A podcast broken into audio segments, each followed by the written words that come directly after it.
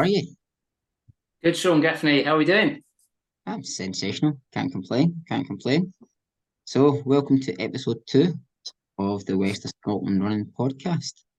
And we've got a very, very good guest for you coming up within the next 10 minutes or so. Um, won't explain who he is just yet, but we'll just let you see who he is within the next few minutes or so. But anyways, Pete, so how's your week been? How's your training been going this week? Uh, not too bad, mate. L- little bit up and down. Um, started off okay. In fact, starts the week was brilliant. Ran uh, about 12, 12 miles or so up in the, the Kilpatricks with a, a guy who I work with, uh, different departments. Uh, it's first time I've actually ran with him, but known him for a while. Runs for Dumbarton FX Club. Guy called Mark Walsh, uh, really strong on the hills. Took me up there, uh, did a couple of two mile efforts up and down the hills, which was really tough. Uh, really good session of K reps on Thursday. Couple of lemonades on Friday night. Um, so a bit worse for wear the last couple of days, but yeah, all good for a, a, race coming up on Wednesday that we're going to talk about later. Yeah. How about you? How about I'm you? Okay. I'm okay, mate. I'm okay. I've just had a bit of a ever since the national had that niggle, IT band, hamstring, hip, whatever it was, but it seems to be you know, going away just now. So last week got in 40 ish miles, then today rounded it off for another kind of 40 ish mile week. So getting there, getting there. And then just on a Tuesday night with the guys doing the five minute efforts, you know, yeah. Uh, doing five or six of them. I'm just hanging on for as long as I can. Um, that Tuesday it was just you know three laps or so, and just going at their pace. And instead of me hanging back, running slower, and I was just like, no, I'll just hang on to the guys as long as I can. But, oh, it's getting there. It's getting there. But yeah, that's what we can do. But one thing before we go ahead, Pete, you booze, you lose. Okay, so no more, no more lemonades. If you want to run listen, for Scotland, again, you know. Listen, it was a, it was just a, a, a one-off. Yeah, I'm, I'm not really built for for drinking at all. So um, it was a yeah a rarity. Uh, works night out and and a, a pre in the baby's head or heat. So yeah, you know. those of you who don't know, Pete is expecting. Well, his wife is expecting. Pete um, he's just going to be the dad, you know. oh, I, literally, I, all I want to do is is try and win a race. Those I don't really remember those days, or or, or, or apart from any sort any sort of, I, I just want to win a race so I can do the whole celebration. Oh yeah, yeah, that sounds yeah. great. I know, yeah. Fingers crossed. Not long to go. Just want a healthy baby, and then uh, that'll be the end of my running career. So yeah, exactly. Happy days. Exactly, mate. So we're going to talk about a couple of race results first of all. So, what's been going on in the racing world these right, days? Okay, yeah, I'll uh, I'll take it from there, then, mate. Um, well, I think it's quite apt um, that we're going to talk about one. It's just a small race. I mean, yeah, it's, it's just a little little race. Um, yeah, I think the guy that we're ninety-five miles, you know. Yeah, 95, 96, mate. I, I, think the official, I don't know the official. Uh, some people would say 96. I know that it's changed the course over the years, but um, I think the guy we're going to speak to shortly might know a thing or two about it. So we'll we'll come on to that. But yeah, we off off with a bang. Uh, West West Highland Way race. Uh, obviously, massive race in the in the, the running Scottish running calendar, especially obviously in the in the ultra world. Anyone that's run any kind of distance over a marathon will know in Scotland will know of the West Highland Way race, iconic race. So that was last Saturday. Uh, I'll, I'll go. I'll try not to keep us too long because we've got a bit to get through. So race winner, uh, a chap called Stuart Johnston, I believe, in 16 hours, 35 minutes and 31 seconds. So just try and get your, your head around that. Sean running for 16 hours. So fair play. Hats off to him. Uh, second place, uh, Dave Ward in 17 hours and three minutes. So just just shy of half an hour behind. He was the first uh, vet 40 as well, first male 40. Third place was a guy called uh, Stuart Ross. Uh, I think he follows our page on social media, so I believe so. Stuart Ross Media, if I'm hi, right. Stuart. So shout, yeah. So hi Stuart, thanks. Hi Stuart. Uh, hi, uh, I've not met you. I don't know who you are, but thanks for taking the time to at least follow our page. Um, and sure then he's a lovely guy, a lovely, lovely guy. You know Stuart, dear. No, I'm just saying. I'm sure he's a lovely guy. You know. If yeah. he follows a page, it just means he's an, instant cool guy. Yeah, yeah, almost up there with uh, our, our, our don't know. I've, I've, kind of dubbed him as one of our, our favourite followers. Uh, is it Jerry Gallagher? Jer- is he green at Glen Park? I'm not sure. Oh yeah, yeah, Jerry, lovely guy. Yeah, shout out to guy. Jerry as well. Uh, I, th- I, think that's all of our followers covered. Anyway, right, moving on. So fourth place, uh, I've got again. Excuse my pronunciation. I've got Powell uh, Simbalista, 18 hours, four minutes, 47 seconds. And then we're kind of going through um, a routine of doing the top five. So in fifth place, we've got uh, uh, Matthew Bird, 18 hours, 19 minutes, and 37 seconds. So uh, well done to those guys. Um, although we're only doing the top five, um, I'm going to come on to a race shortly where I came sixth, so it's a bit awkward. We might have to make exceptions. So, on that note, it'd be rude not to mention uh, a friend of mine, uh, a guy that I've raced several times over the years, and uh, more recently in the, the, ACP 100k last year. Uh, Cole Gregg, uh, fair play to him. Uh, I was covering it on the tracker, and it looks like he went off at a, a good pace. You know, not not suicidal. He's obviously a fit guy. He's got the experience. Um, and he was certainly in, in, the mix early on at the checkpoints. He, he came home in ninth, but it looked like it was a, a really went into the hurt locker. So, but massive respect. 19 hours, 22 minutes, 32 seconds. But yeah, when I can only imagine, you know, obviously I've, I've been in the hurt locker over 100k, 62 miles, but 95, 96 miles, different ball game. So fair play. Uh, and then on to the women, first place, and we should mention seventh overall in the whole race. So amazing run, Alison McGill. Um, I've only met Alison once, so I, I do know Alison. Love, lovely girl. Um, and yeah, really congratulations to her because she was supposed to be running the Anglo Celtic Plate for Scotland um, in the in the team this year in April in in Craigavon, Northern Ireland, but she was injured. Um, but she told the the, the uh, Scottish team that she was injured, and they still asked her to travel out with the team. Um, so she was great there for support, etc. So um, I'm glad she's you know got that injury behind her and come back with a, a win. So 19 hours um, two minutes and 41 seconds, also the first vet 40. So moving on, second place, Nikki Arthur in the women's race, 20 hours, 15 minutes, 44 seconds. Third place, uh, Jacqueline Wilson, 20 hours, 27 minutes, 36 seconds. Fourth place, now I'm expecting you to come back with a quip here when you hear the name. So fourth place was Saki Nakamura in 21 hours and 26 seconds, 18, sorry, 21 hours, 26 minutes, 18 seconds. So I do, I do love a Nakamura. A Nakamura. Yeah. As a Celtic fan, it gave me so many good memories, especially against yeah, um, that those little slugs, Man United, you know. Yeah, I don't know how you pronounce that, but it's it's Nakamura, you doughball. So just yeah, uh, Nakamura. Yeah. Right, and in fifth place, uh, we've got Lorna McMillan, 22 hours, 22 minutes, and 48 seconds. Um, again, uh, we've got lots of results to get through. So quickly, first uh, male 50 on the day was Ro- Robert Montgomery, 21 hours and 19 minutes. First M60, fair play to these guys doing that. Uh, was a uh, a Graham Hall, 22 hours and three minutes. Uh, first M70, I'll be lucky if I could put my socks on if, if I reach that that age. So fair play. Uh, Andy Cole, uh, I'm not sure if he used to play a bit of football as well. Uh, 32 hours, 42 wow. minutes. Fair play. Like, that's amazing. And then uh, onto the women's side, as I said, Alison was the first vet 40 and women's winner. And first vet 50 was Paula Diamond, um, 22 hours, 59 minutes. And then, yeah, first women's vet 60, uh, Fiona Rennie, 31 hours, 52 minutes. Uh, and yeah, massive respect to, to you know female vet 60s finishing that distance.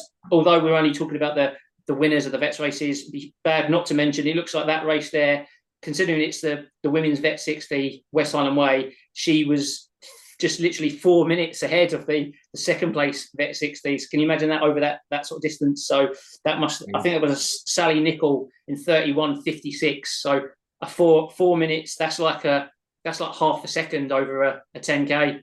Uh, there you go, crazy. Uh, I will just quickly mention, uh, since we're talking about the West Highland Way and we have a, a chap who knows all about it, the record for that race, Rob Sinclair, 13 hours, 41 minutes and eight yeah. seconds, 2017. Uh, and the women's record holder, Lucy Colquhoun, 17 hours, 16 minutes, 20 seconds from 2007. So just to put those times into perspective, I, I gather it was a really hot one on, on, on the Saturday as well. So yeah, we'll hear more about that race from our, our, our guest shortly. Uh, running through quickly, the same day, um, the big race was the Run Loch Lomond 10K, formerly the Vale Leven 10K. First place, yours, uh, well, not yours truly, but uh, Inverclyde AC, big friend of uh, yours and I, uh, Gregor Yates, big Gregor, 31.55. Um, good run from him. I, I think he was uh, retaining the title from the year before. Second place, a guy called Jonathan Moore, who I had the pleasure of meeting. Uh, he's a physio. He knows he knows a friend of Alan John Myers from our club. Uh, Jonathan Moore from Motherwell AC, 33-12. Third place, Stuart Gibson, 32-26 from Cambuslang. Fourth place, Big Paul. Sorry, everyone in the west of Scotland who runs Oh. or in will know Paul. Everyone, You've had a- everyone's heard. Everyone's heard them as well. If you've They run have, beside they have. Paul Sorry, you've heard them as well.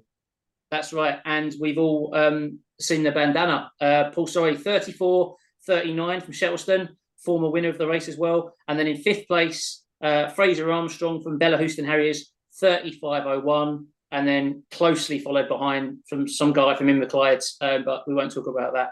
So that was that. Um, right, moving on quickly. want to give a We've got- wee, a wee mention to Jason Kane as well during that race. Um, Jason, um, he's been at trains with us on a Tuesday, and he's been running really, really well. He's been getting his PBs uh, over three k. He's actually every single three thousand meter race he's did uh, since December. He's won every single one of them, it be it a club one or a miler meet. Uh, but during that Loch Lomond ten k, he was on course for like a time close to his PB. He ran thirty five forty two but he, he dropped his car key at some point in the race and he had to go back and get it. And then obviously there's a whole crowd of people running towards him. So he ended up lost a bit of good, you know, 20 to 30 seconds. So uh, well done to Jason for for keeping that going after having to battle through people to get your car key back. That's right. Yeah, yeah. I, I looked back to see because I saw saw something that happened. He was just on my. We were together there. It was me, him, and Tamba. So yeah, quick mention there. Um, obviously David Tamburini as well. He was part of. We, we managed to win the team, so that was good. Inverclyde AC thirteen. Myself, uh, Tamba, and, and and Jason. Oh no, sorry. Jason was the fourth scorer. Obviously, Big Gregor was in front of me. Uh, Gregor, myself, Tamba, followed on by by Jason. Uh, Cambuslang was second with Motherwell in third. Uh, Dumbarton team, you, uh, sorry, the women's ladies, Dumbarton won the team, uh, followed by Garscube in second and Motherwell. Uh, I should mention that the women's race, sorry, quickly on that. Um, and also as well, I, I haven't haven't met this um, this athlete before, but great run because she was the first woman home and also the first under 20. Uh, her name is, uh, again, pronunciation, apologies if this is wrong, Mia Padma Bahan don't know how about the pronunciation. She's from Garscube anyway, but 37.51. Uh, great run. Second place in, uh, or who was the first senior, but second in the race, Sophie Canty from Dumbarton, 40.20. Third place, Kirsty Mann from Shettleston, 40.44. Fourth place, Catherine Wiley from uh, Dumbarton, 42.03. And fifth place was Gemma Morris, 42.35 from Motherwell. Um, we need to quickly mention as well, um, there was a, a, a fairly, fairly quick sort of park run. I, I think, correct me if I'm wrong, he was Yeah. definitely going at sub 17 pace yesterday over in Edinburgh near Cramond. Uh, a guy you might know. Well under. And- I, I even texted him during it saying, by the way, Oh, do you know you're under sub 17 pace? Yeah, yeah. There you go. So Andy Butchart, um, no Butchie, no party. Um, thirteen forty-five. So breaking the the park run world record, formerly held by Olympian Andy Baddeley. Um, so yeah, thirteen forty-five. It's not bad. And second place, I think uh, we won't go through all of it, you know, but second place, not far behind him, shows you the quality of that run. Jamie Crowe, fourteen twenty-three. Uh, and I should just mention, I don't know this guy myself. You might do, Sean. I've not met him, but the course record, uh, not the, the not the overall park run record, but the course record there was held formerly by a local runner, um, Ross Toole, I believe. So yeah, Uh, Ross, Ross Toole was a he was doesn't run anymore. I'm pretty sure he, he had a couple of kids, but then he, he started doing park runs, uh, Right. pushing, a pushing his kids in a pram. But Ross was an incredible athlete. He was, I think, he was British either under twenty or British under 23 1500 meter champion. He There ran three forty one. I think I'll need to, I'd have to check, but Ross was so he had Yeah. incredible speed and I think Craig Well- Woody spoke about when he would I think Craig Woody was there at the British Championships and yeah, I think that Ross was like the favourite that year and I think all the other English guys were all quite wary of him and they said he got 300 metres to go and Ross just just took off Um, and nobody like literally nobody could stand with him that's how good an athlete he was there you go. Yeah, that's good. Yeah, it's, there's something to be said for people that have got those those big finishes. They're su- such a great Yeah. tool to have. Fortunately, you and especially me, we're not we're, we are not blessed with that. But it reminds me of a, a friend of mine, Andy Rayner. Give him a mention. He'll come on uh, and talk to us at some point. But he used to be a, a classic. I think it was a a a leech and unleash it was called. So would literally just hang on and then get to the business end of the race and bomb off he would go. Um, but his hamstrings and Achilles are, are completely screwed now. So he's uh yeah his his days of doing that are long gone. But uh, exactly like Chris Mackay oh wow, that's Sounds exactly like him. figured it, yeah. Well, yeah, yeah, I know. Yeah, he, he he's got some pace as well. So there yeah. you go. We'll, we'll, maybe talk more about him another time and a, a famous head to head he had in the battery with with um, one of our hosts. Uh, so there you go. Uh, right, just quickly, um, just quickly going south of the border, only because it's a race that's sort of close to my heart. Um, I've never won it. It's a race that I would love to. to well, I was third in it in, in 20, 2013, winning it with 2K to go before the wheels came off. But less said about that, the better. But yeah, down the road today was the North Downs Run, which is a 30K multi terrain race. I mentioned it as well because it was also the British Masters uh, multi terrain race, and that was won by Ed Bovingdon, who is his local club. Iceland and Ifield organised the race. Um, but he's now running for Leeds AC. He lives up there, so he does a bit of training with uh, the, the Sessmeister, Phil Sesemann, and and Emile Cairess, who I forgot to mention in the previous episode, who was obviously the first Brit home in the London Marathon. But anyway, so Ed, I believe, does a bit of training with those guys. He, he won the North Downs run today in a course record, one hour, 51 minutes and 42 seconds, 30k, 18.6 miles, completely up and down, multi, uh, really undulating. Great run, and, and, it was really hot down the road today. Uh, and the women's race was won by Jennifer Arnson uh, in two hours, 30 minutes and 21 seconds. So yeah, almost 40 minutes behind it there, but that just shows you the quality of his run. Uh, but that's also a, really impressive run.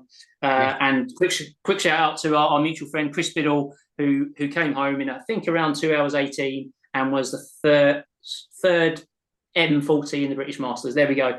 Um, right, just I'll be the whiz through because we don't want to. I don't want to keep our guests late. So Friday the 23rd, uh, just just gone this weekend. Livingston AC had an open race on.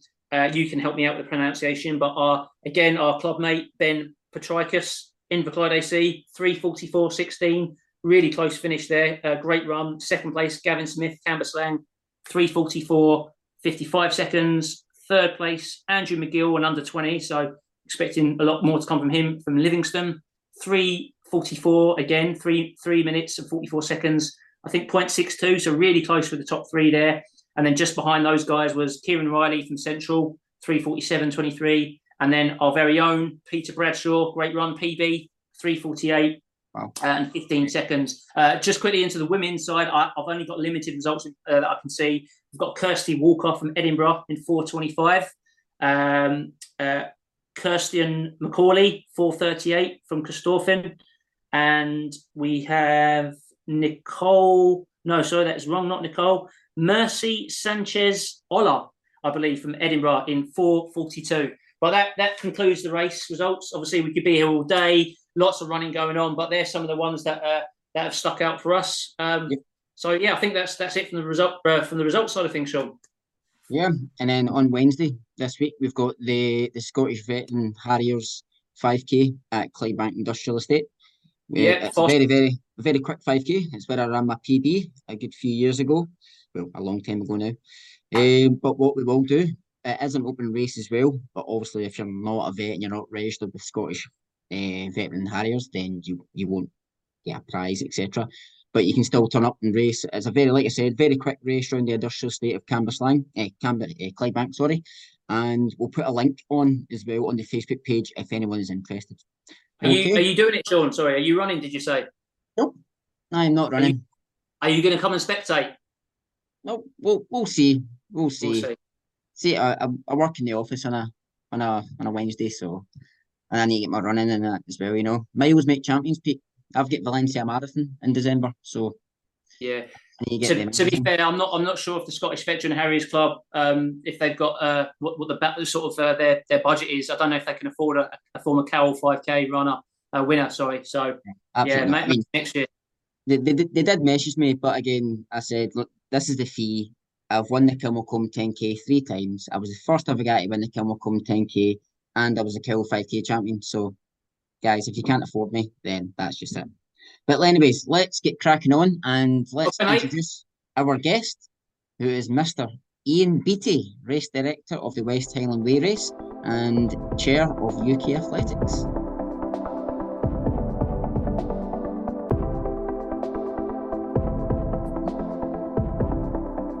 So, hello. So, hello. Nice to see you. Nice to meet you, Ian. Excellent. Uh, this is also our first time meeting you, so thank you very much for agreeing to come onto the podcast. Um, yeah, thank you. Well, with yourself, you know, if those of you who don't know Ian, um, Ian has spent decades, you know, in athletics. Um, going by the, I, I, did a bit of research on you, Ian. You know, we'll get more into that later on, though. But Ian, uh, you were chair of Scottish Athletics and you're chair of UK Athletics. But the, the main thing for us today, you're the race director of the West Highland Way race.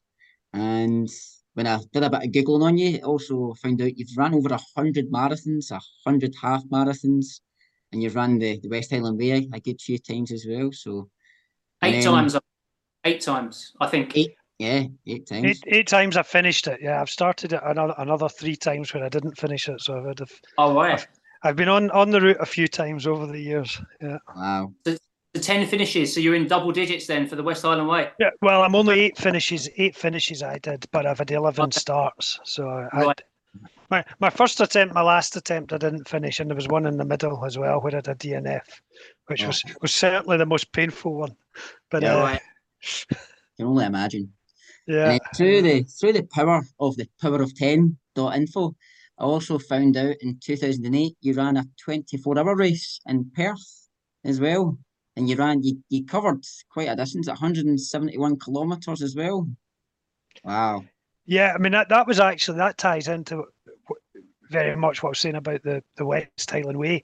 2008 was a year i dropped out of the west highland way race at Rowardennan and i dropped out really early and i did a i did a very successful spell. I'd done it every year since 2000 prior to that apart from 2002 when i when i'd broken my shoulder so and I and I finished it. I just it didn't even cross my mind in 2008. I wouldn't finish it, and I just had one of these days. I, it was terrible. I, I was in I was in bits at Rowardennan and dropped out, and it really floored me. I mean, I've never really known anything like that. It was a it was a real downer for a few months, and I I needed something else to get back and prove I could do it, and that was the reason that I entered the 24 hour that year that Adrian Stott was organising at Perth and yep. it sort of gave me gave me a bit of self redemption really to be able to go and last the course on it. But uh, I, I really enjoyed it. There, there's something there's something nice about quite privileged in a way to be able to run for 24 hours from the same place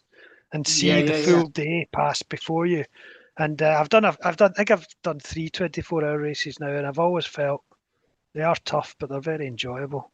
Yeah, I can only imagine like obviously in marathons, you know, you maybe get to that point 20 miles or so, but in a 24 hours, like, oh, you get to 16 hours, then then it starts to set in, etc. Like even running for like 16, 17 hours, I just can't get my head around that. But but a lot of people do it, you know, so they do, so they do, and, and I, I think I, I would probably say I've, I've always said to people, I think the marathon is the toughest distance because I think you can go out and do the ultras and you get bad spells and you can have a bit of a break. You can sit down and get some food and you get going again. But the marathon, you guys all know that there's just no room for error. If you're going for a good marathon, then you need you need to get it right. And if you yeah. if you get it wrong at all, your pace, your time will, quite dramatically. It's very hard to pick it back up in a marathon. So I, I always say to the folk, I actually think delivering a really good marathon to your absolute potential is probably the toughest event. I think right. these ultras a bit bit different from that, just a different mindset. Mm-hmm. Yeah, yeah, yeah. And and just to check, so obviously that that 24 hour race you mentioned in in Perth. So was that was that North Inch Park? Was it then? Was that around Luke's? Yeah, that was that was North Oh, wow. It was a yeah. I think it. I think it's a. There's quite an amusing story of the North Inch the North Inch Loop is 2.381 kilometres.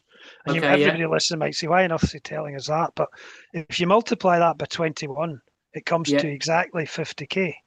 And yeah. uh, and if you multiply it by 42, it comes to exactly 100k.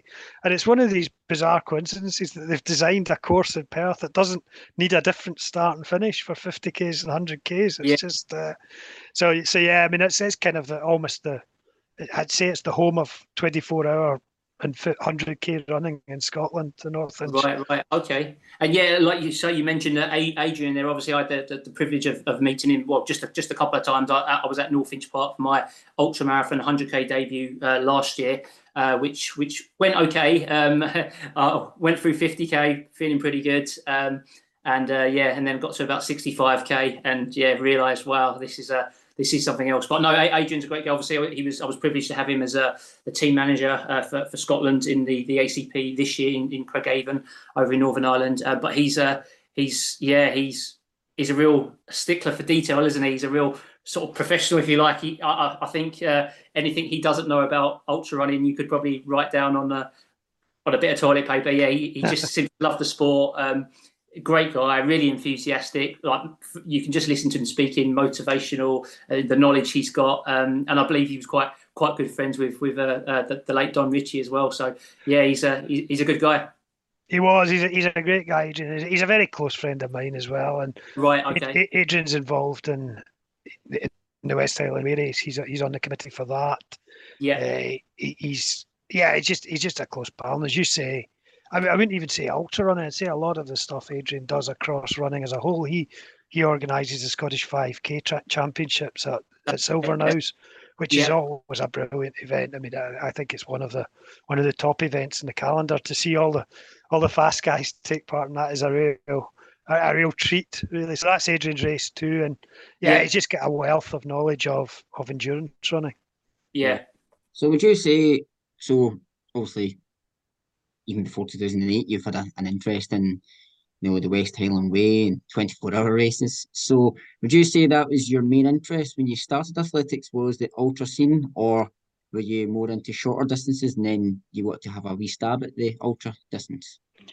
Yeah, I built I built my way up to it. I, st- I started running in 1990 when I realised I got really quite unfit and I I just done the football referees course and it sort of occurred to me, I thought, I'm not really fit enough to be refereing. I need to get fitter. So I started running and I refereed for a couple of seasons, but I really enjoyed the running. And then then the refereeing became a it's a bit of a stress. People people criticising and abusing you. It's not a great way to spend a weekend. So I, I, I was down in Troon at that time, and I was a member of Troon Tortoises.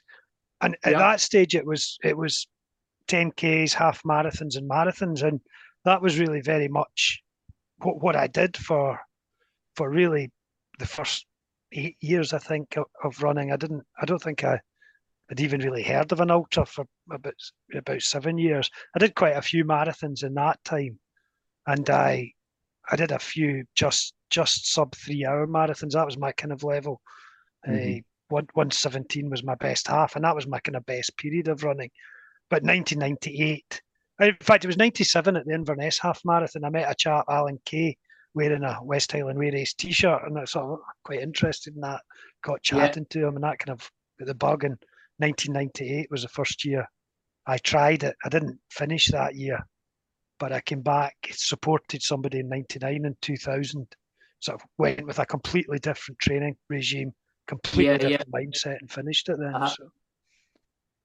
Because imagine, like, even that as well, you know, with the marathon, you know, you take on your gels, you know, say every 5k or so, but it's been about mainly about pace management and hydration. But with you know, likes of the West Highland rate, uh, West Highland race, sorry, it's kind of like an eating competition as well. You know, you really, it's not just a gel. You need to take on, you know, full meals to make sure you you, you can finish. I, I think the nutrition's quite difficult, and I, I always found that when I was running, one of probably probably the bit I, I, would say I never I never got right. And I, I, I did spend some time one year with a one of the uh, Sport Scotland Institute of Sport nutritionists. I was on the Sport Scotland board at the time, and he was quite interested in in ultra marathon running and asked if it, I would like some help and advice. And I worked with him through all of that. And even there, it was still quite difficult because you're out for a long time and the race starts at a strange time at one in the morning. So you're trying to yeah. balance balance all of this. I, I, I, know an awful lot of the runners struggle with it, know what to take. Because I'm, I'm not, you can't just take gels for 24 hours and 95 miles or whatever. You need you need to do more than that. And uh, some years it works fine. Some years, some years I almost get into something. I'll have my breakfast at breakfast time, lunch at lunchtime, dinner at dinner time, and just top up in between, and that was great. But other years it was a real struggle to keep anything anything down. So that is a, a bit of a challenge. And I think the marathon's sometimes quite difficult getting the nutrition right as well. I, for many years, my marathon preparation or food preparation was having a full Scottish breakfast about two and a half hours before, and people look horrified. And I was actually talking to a guy involved with Scottish rugby, and he said, in in the sort of eighties, that was what they did before games. They'd gone the full circle with the sort of toast and honey, and they're Yeah. actually back now to much more of the full Scottish breakfast because they realise it's slow release. It's got time to digest as long as you have it at the right times. I thought, you know, sometimes sometimes the experiments we do ourselves, there's a bit of a logic to. If it works for our body, then then it can work pretty well. That's it. Yeah, I mean, obviously you've you've, you've done like you know ma- many ultras and, and, and marathons, and you you obviously clearly got a, a good degree of knowledge on the nutritional side of thing, which is still a, a learning game to me. As I said, obviously it was just my, my first. I've, I've, I've run lots of marathons, but it was my, my first distance racing anything over twenty six point two miles last year in, in Perth at the the hundred k. So I, I I didn't I didn't sort of um I wasn't sort of blasé about it, and uh, but I just I wasn't fully prepared. And so I've, I've, I've done a brief bit of research, but uh, a bit like a lot of things I do, I, I sort of I, I, said I'm not I'm not going to do it sort of religiously the nutrition, but I've, I've got a basic idea of, of, of what I'm doing.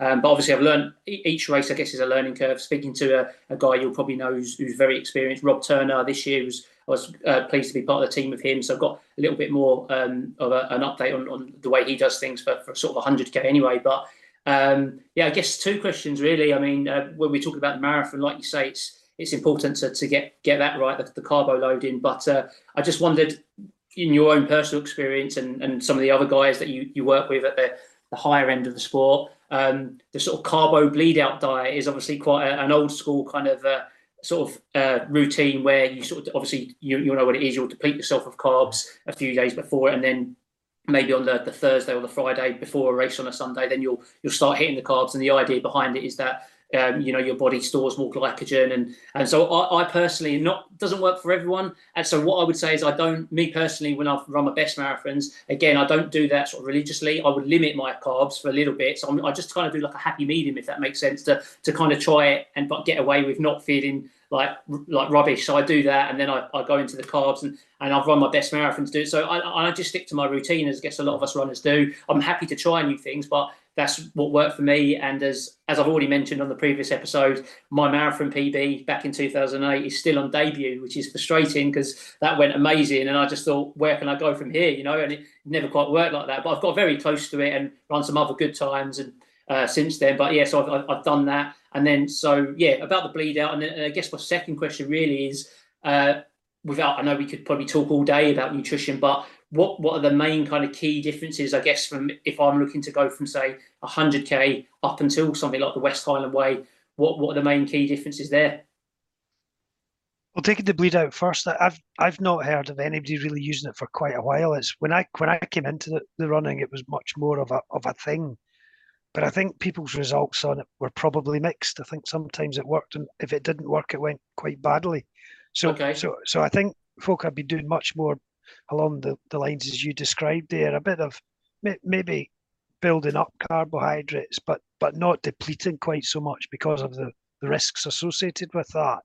Yeah. But I, but I think with nutrition, I would always say it's very much an experiment of, of what works, what works for you. And if, if you've done something that you find works quite well, I would yeah. go with that.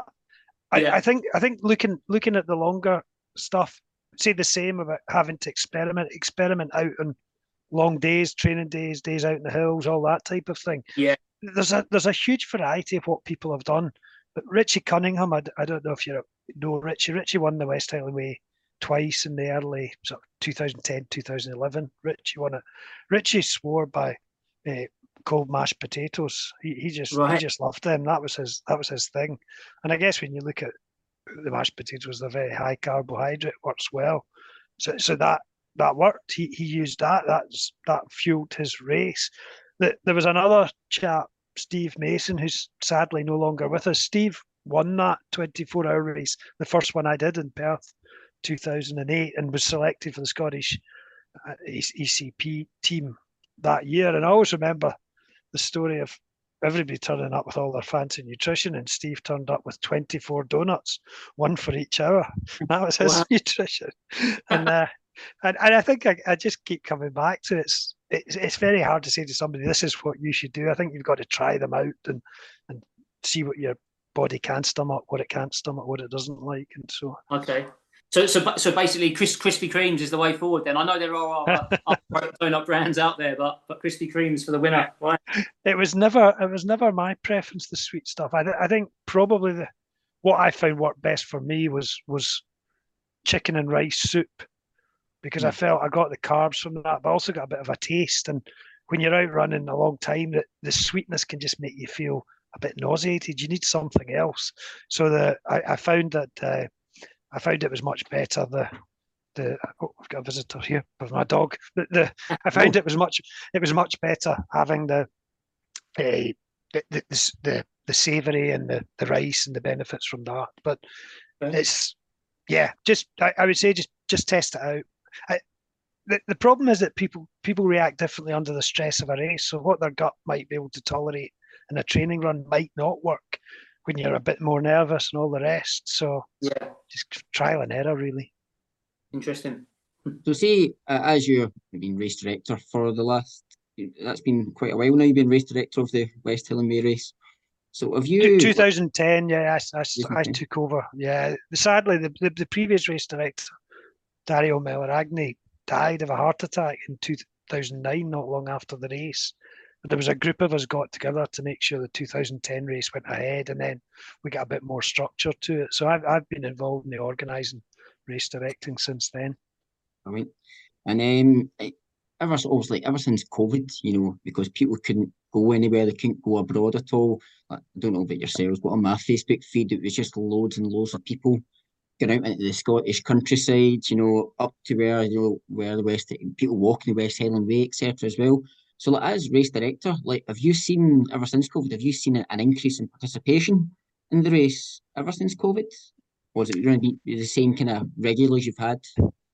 we, we we've seen we've seen a bit this year was was our highest number of applications we've had we we just over 500 this year we always restrict the race to 300 places and the 300 places we expect to turn into something like 230 starters because we know there's a natural dropout rate and and we encourage people who aren't fit to drop out we, we and we do give quite substantial refund to people up to the end of May to do that.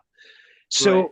so we did have we we have an increasing numbers, but not dramatically. And and I think the trend across most races, what I'm seeing with my UKA hat, is that there's probably been a reduction post COVID of people taking part in most races. The numbers of applications are down. I mean, the big races like London Marathon will always be massively oversubscribed, Great North Run, but there's Yeah. probably been a reduction in the people. And I, I, I don't know the, the answer to that. We've spoken quite a lot about it. And I wonder if people have maybe just got into the way of doing their own challenges and feel that they're satisfied doing that. And COVID maybe pushed them in that direction. So there were some, I mean, there were some fantastic challenges during COVID and and indeed afterwards. We were, as we're sitting chatting today, I'm, very aware. I don't know if you've been following Jamie Aarons, who's who's a- good pal. Jamie's trying to set a record for doing the, the Munros in the shortest possible time.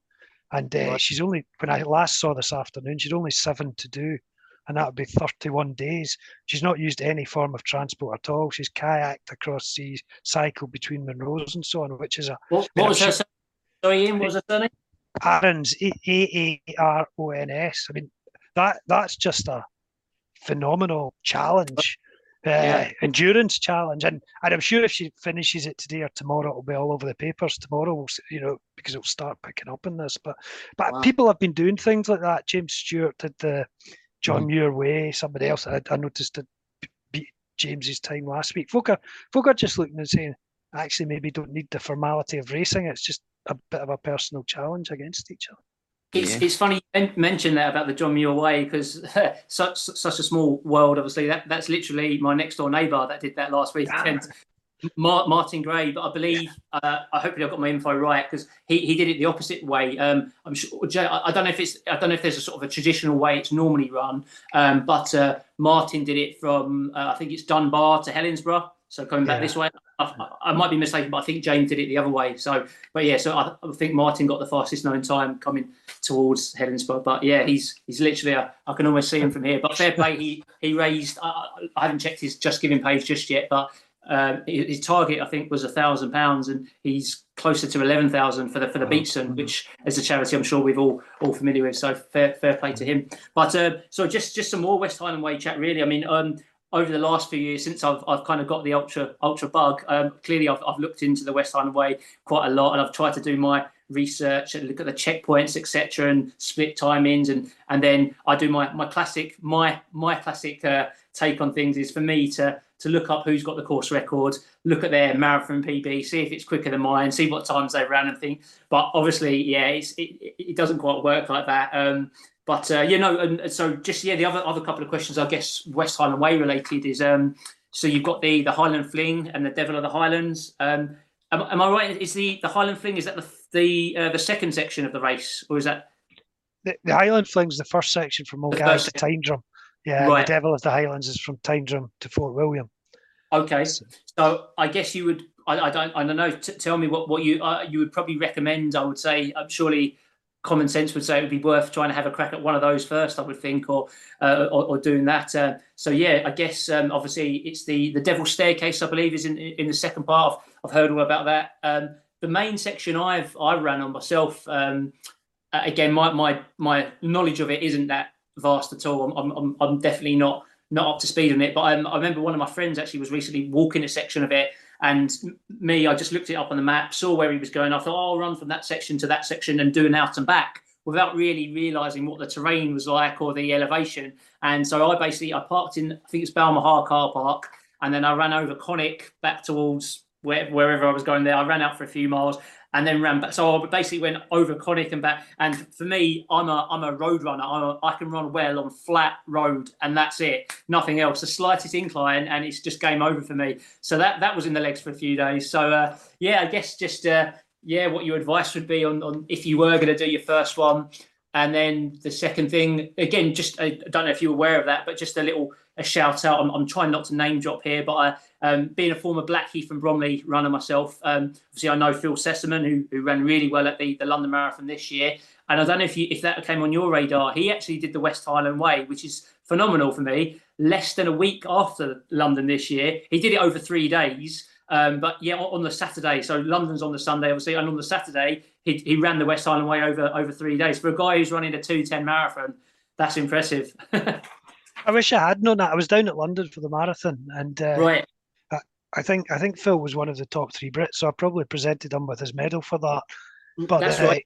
I, I, wish I'd known he was up because we stay very close to the the sort of eight mile point in the West Highland Way, and I'd have certainly okay. got out to see him if I'd known he'd been there. So there you go. Yeah. But it, I mean, I, I, it would be fascinating to see if athletes of that caliber who are still at their peak in terms of the marathon. I'm always fascinated yeah. to see what they could do and what they could deliver against this race.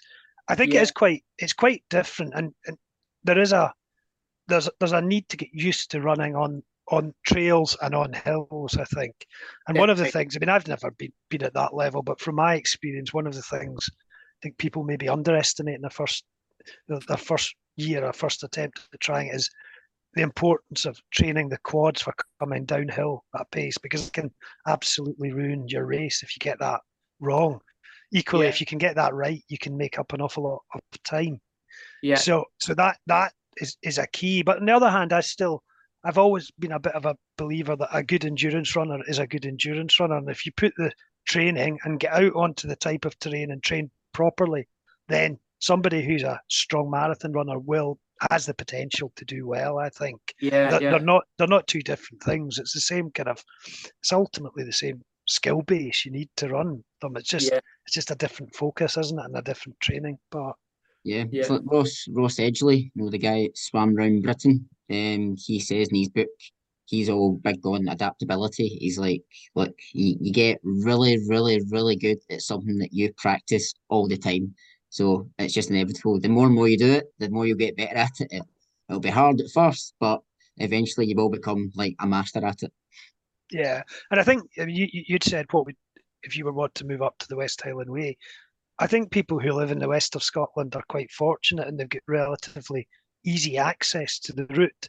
And my my training was always a lot of it was based around training on the route and uh, down to the stage of you know, kind of as you've just said, Sean, replication, knowing what each section is likely to take. I mean, when I was getting into that race, I knew exactly what I, should be able to run each section. I knew where I should be at points in time, and that must have given me an advantage over someone who'd just stepped in the route for the first time. I think I knew what was coming up. I knew where the, the big hills were.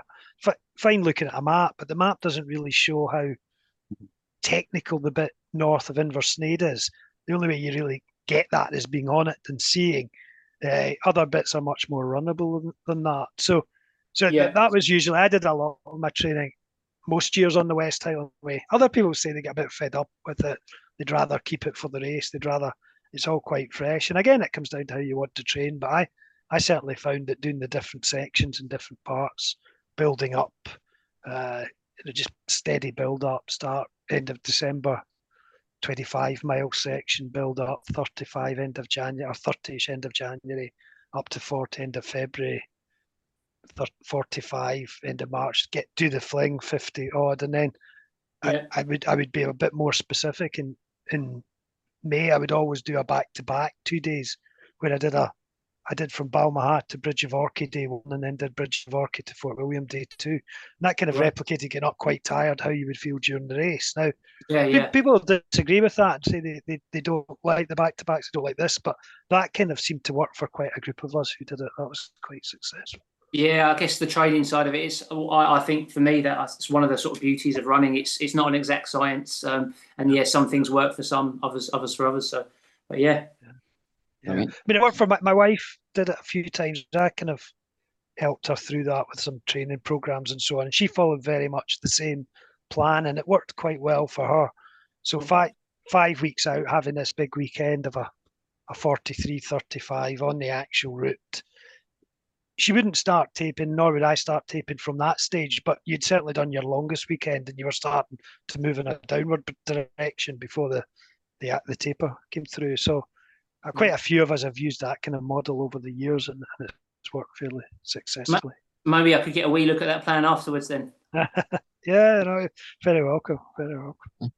But yeah, but no, it's been it's been brilliant having you, you know, with, with the West, West Highland Way because you know we we thought I'd get you on because you know you're, you're a big name in, in athletics. No, not just for running, you know, the West Highland Way and taking part in it, but also with your like professional career. You were chair of Scottish Athletics, uh, CEO of Lindsay's, who sponsor the national championships, uh, the cross country championships, which from Power of Ten, I see you took part as well and also UK athletics as well. You're the, the chair of UK athletics, and that must be quite uh, an exciting time for yourself to be chair of UK athletics when you've got so many, you know, Scottish athletes, you know, doing really really well, you know, representing Britain. You know, Jake Wightman, you know, being you know, world champion, Laura Muir, Eilish McColgan, Commonwealth Games champion. You've got and Andrew Butchart as well, world park run, uh, world, record. You know, you've got so many Scottish athletes performing really well whilst you are the, the chair of UK athletics. So how does that make you feel? Yeah. Does you feel quite proud?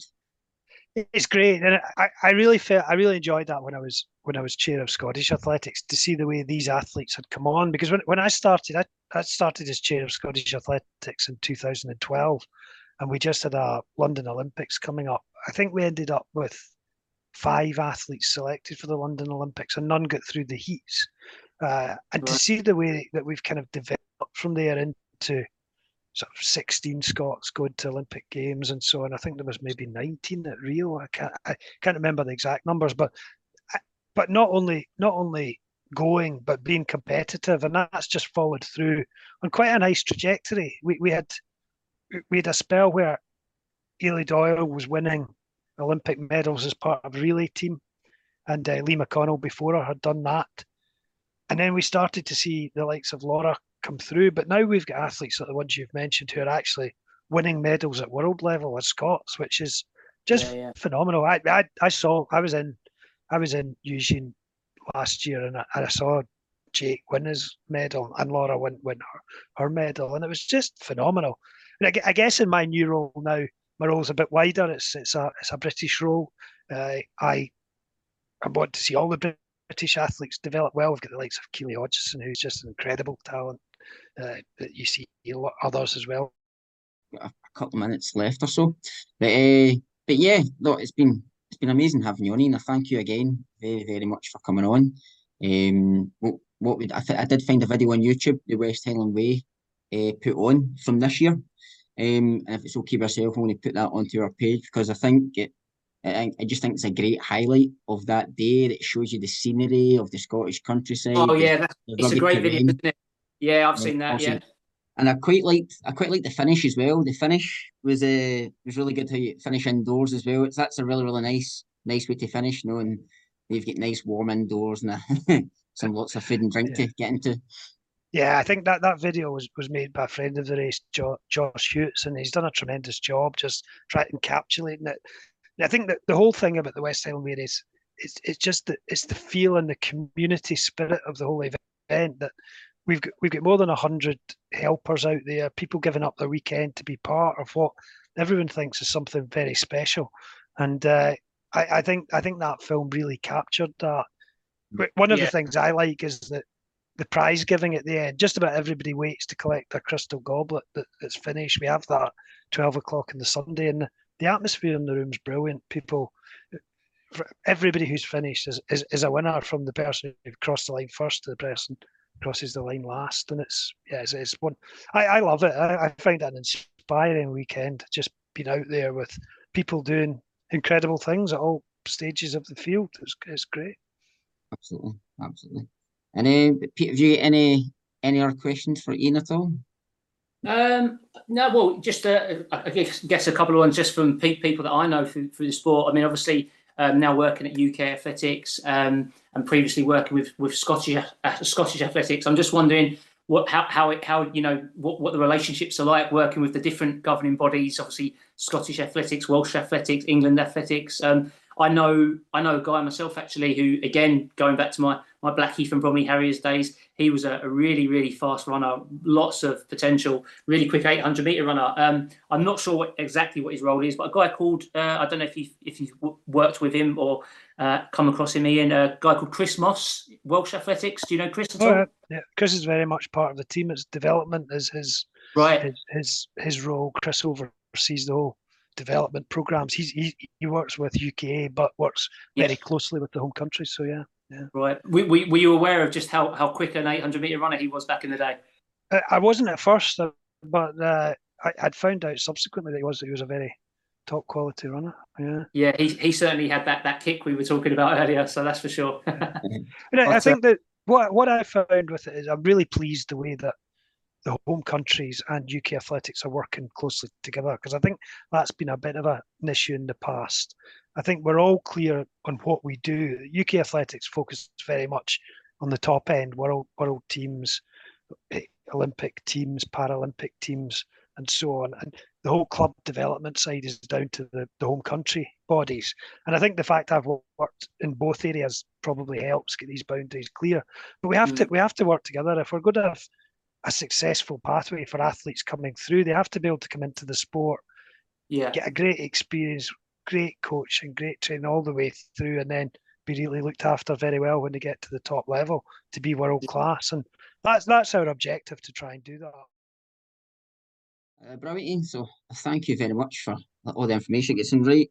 That was a great conversation about the West Highland Way and, and your life of, of ultra running, twenty four hours, and and your life in UK athletics so far as well. It's been uh, thank you very much again for coming on. Um, it's it for our second podcast. So really Yeah, no, thank, Mhm. thanks for having me. It's been it's been very enjoyable. excellent. Brilliant. Glad- Thank you. glad you it.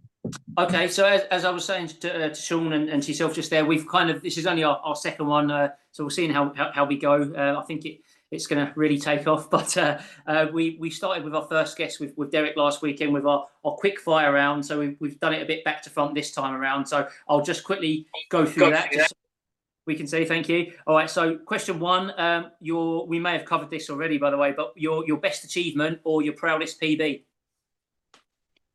I think my proudest PB. There, if if I if I could maybe say three, I think my my proudest is probably my marathon PB.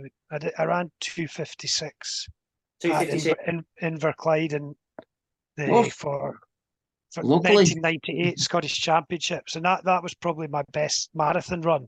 I, Right. I, I always felt though that wasn't my best overall run. I, I ran a 59.07 10 mile at the round Cumbria one time Okay. which stands out. And I also ran a 117 51 half marathon at Ayr in 1998 as well. And I felt I felt the marathon maybe just didn't quite reflect these times. I always felt I had a sub 250 marathon in me, but it never happened. It's one thing thinking you have, and it's another thing doing it, I would say. Right. Okay. No, th- thanks for that. And interesting that you mentioned the Inverclyde Marathon. We'll, we'll, we'll go through our quick fire round. I'm sure Sean will come back to you with a, a couple of quick questions about that because that's a, a place that we, we obviously know very well. And uh, we're, um, yeah, we'll ask you a bit, maybe a quick um, bit about that. Uh, second question, and again, I know you're you've obviously got your your UK and Scottish athletics hat on, but feel free to answer this question or, or just give us an independent answer. But we would like to know your favourite male athlete. My, my favourite male athlete. Yes. Uh, ooh, it's, very, very, difficult, isn't it? I, I, I, Jake Wightman is a is a the one who springs to mind. Brilliant guy, great Yeah. performer, great Yeah. credit to our sport. So go with Jake. Great, no, that's that's a great shout. Just just quickly on on, on the note with, with Jake there, I've, I've only had the privilege of, of sort of meeting him once, and that was at a, uh, a recent or a few years ago now, Scottish Athletics Awards night. I got got to chat to Jake uh, again. Um, there's not really, honestly, not a recurring theme here, but I think I had a, a couple of lemonades that night as well. But uh, but no, it's interesting that uh, I mean I can't really talk with my accent, but we're talking about the the, the, the Scottish athletes, and I'm wearing the Scotland top here, but obviously, clearly, I'm from south of the border. But is, is Jake not actually from Dartford? Um, because obviously, uh, you'll know his dad Geoff as well. So, so there yeah, you go. Yeah, yeah. Okay, um, moving on. Uh, So yeah, that clearly follows with uh, favourite female athlete. When when I when I was starting my running, I think I always found Paula Radcliffe to be my my inspiration. She was she was in world marathon best times and so on. So I would say go back. It's very difficult to say anybody else from the current era because it's a bit like talking about your children. I, I really I like them all. Yeah, Laura, Eilish Yeah. McColgan, we've got a very close relationship through the Lindsay side where we, we sponsor. I know Eilish really well. Uh, yeah, Eilidh Doyle, I've worked closely with in the Scottish Athletics Board. There's so many, but I think picking out one from as an athlete Yeah. was probably Paula. That's no, that's brilliant. Some some great names there. Like you say, you've got an abundance to choose from there, and uh, obviously, yeah, Paula was also Derek's uh, shout for last week, uh, a couple of weeks ago. But uh, but with with Laura, um, again, uh, I, I nearly got myself in in the doghouse in my household because my, my wife was playing netball at um, at Scotstoun, and when I went there to watch her, Laura was doing a session on on the track. So clearly, I just went and watched Laura train while my wife was playing netball. But there you go. Moving on. Okay. Um. So uh, fourth question. Uh, who's your? Do you have a football team you support?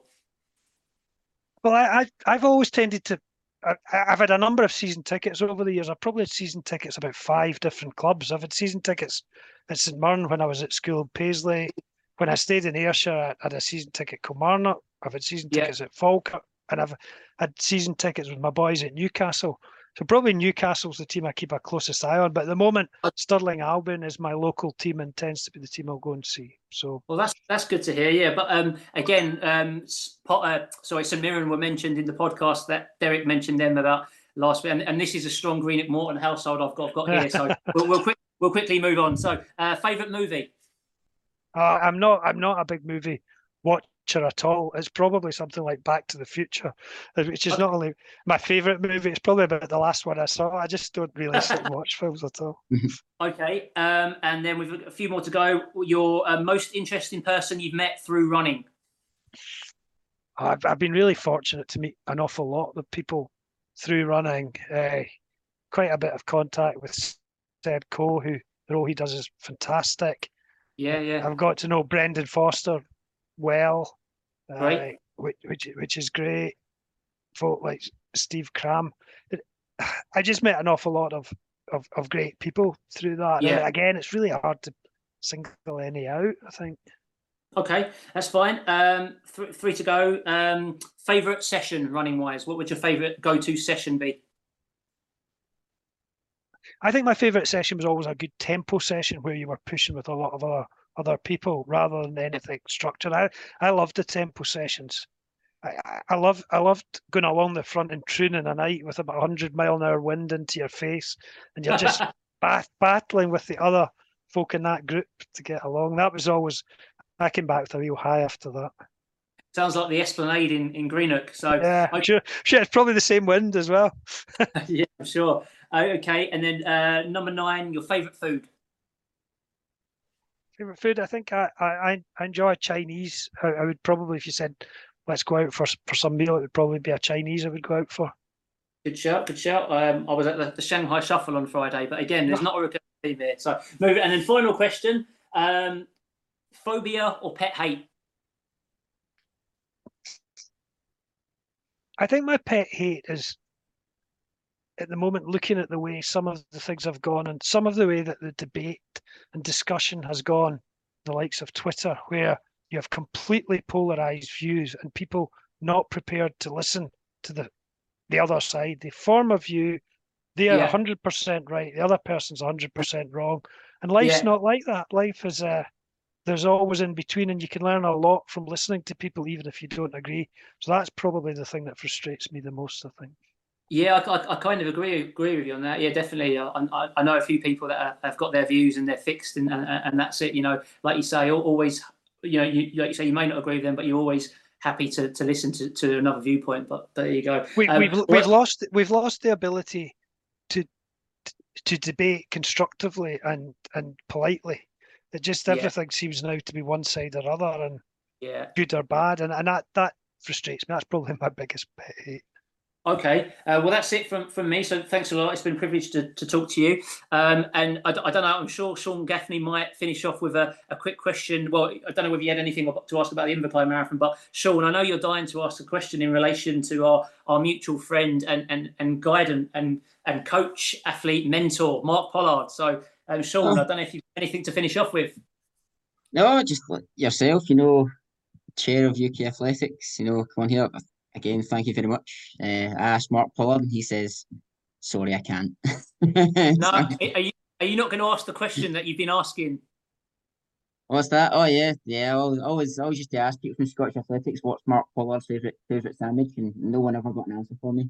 Not, not, not even no from idea. Mark. Not even from Mark. I've no idea. Mark, Mark, Mark's done a great job, and it's it's it's one of the things I like to see that, that Mark, the way Mark's come through, and others have, mm. have developed into Scottish athletics, a bit like the athletes to some extent, that the, the, the people involved in the in the staffing side have worked their way through. Mark's now looking after the performance side, and it's it's been it's been great. It's it's yeah. Uh, really yeah, Mark, Mark's a great guy. Obviously, me and Sean have both had the privilege of, of knowing him quite quite well. Um, I've obviously I've only got to know him in, in sort of more recent years since I've been up this this neck of the woods. But yeah, he's a he's a good guy. Yeah, yeah. even his determination as well. No double Scottish cross country champion, and even though yeah. he's, not, he's nowhere near the level he was at before, obviously working very hard at his job. He's now got a kid and stuff now, but he's still there every Tuesday, like keeping us honest and making sure we're working hard, and you know, so that's the kind of guy he is. Yeah. I think just he likes to see people do well, and he'll do whatever he can to help people as well. So he does, he does, and I would, I would never underestimate the. I mean, to me, being the Scottish national cross country champion was one of these things that, throughout the time I was running, I always felt was a was a massive achievement. It's something that you can never take away from people. Yeah. I, I always loved that. That was one of the the best, the best club days you could have. You've got you know, the full length of the field. It was an event I always loved taking part in. But you know, for Mark to have won that twice, as you say, is a great, great achievement. Yeah, yeah, absolutely. And it's just shows the kind of caliber athlete he is, you know. Mm-hmm. But yeah. But no, it's been absolutely fantastic having you on Ian, and thank you again for coming on. And hopefully from this, maybe from this podcast, you'll see a lot more people taking interest in the, in the West Highland Way race as well. Yeah. Well, no, thank you very much, and, and good good luck with the podcast. Hope hope it goes well. Thanks thank very you. much. Cheers. Cheers, then. Take care. Bye bye.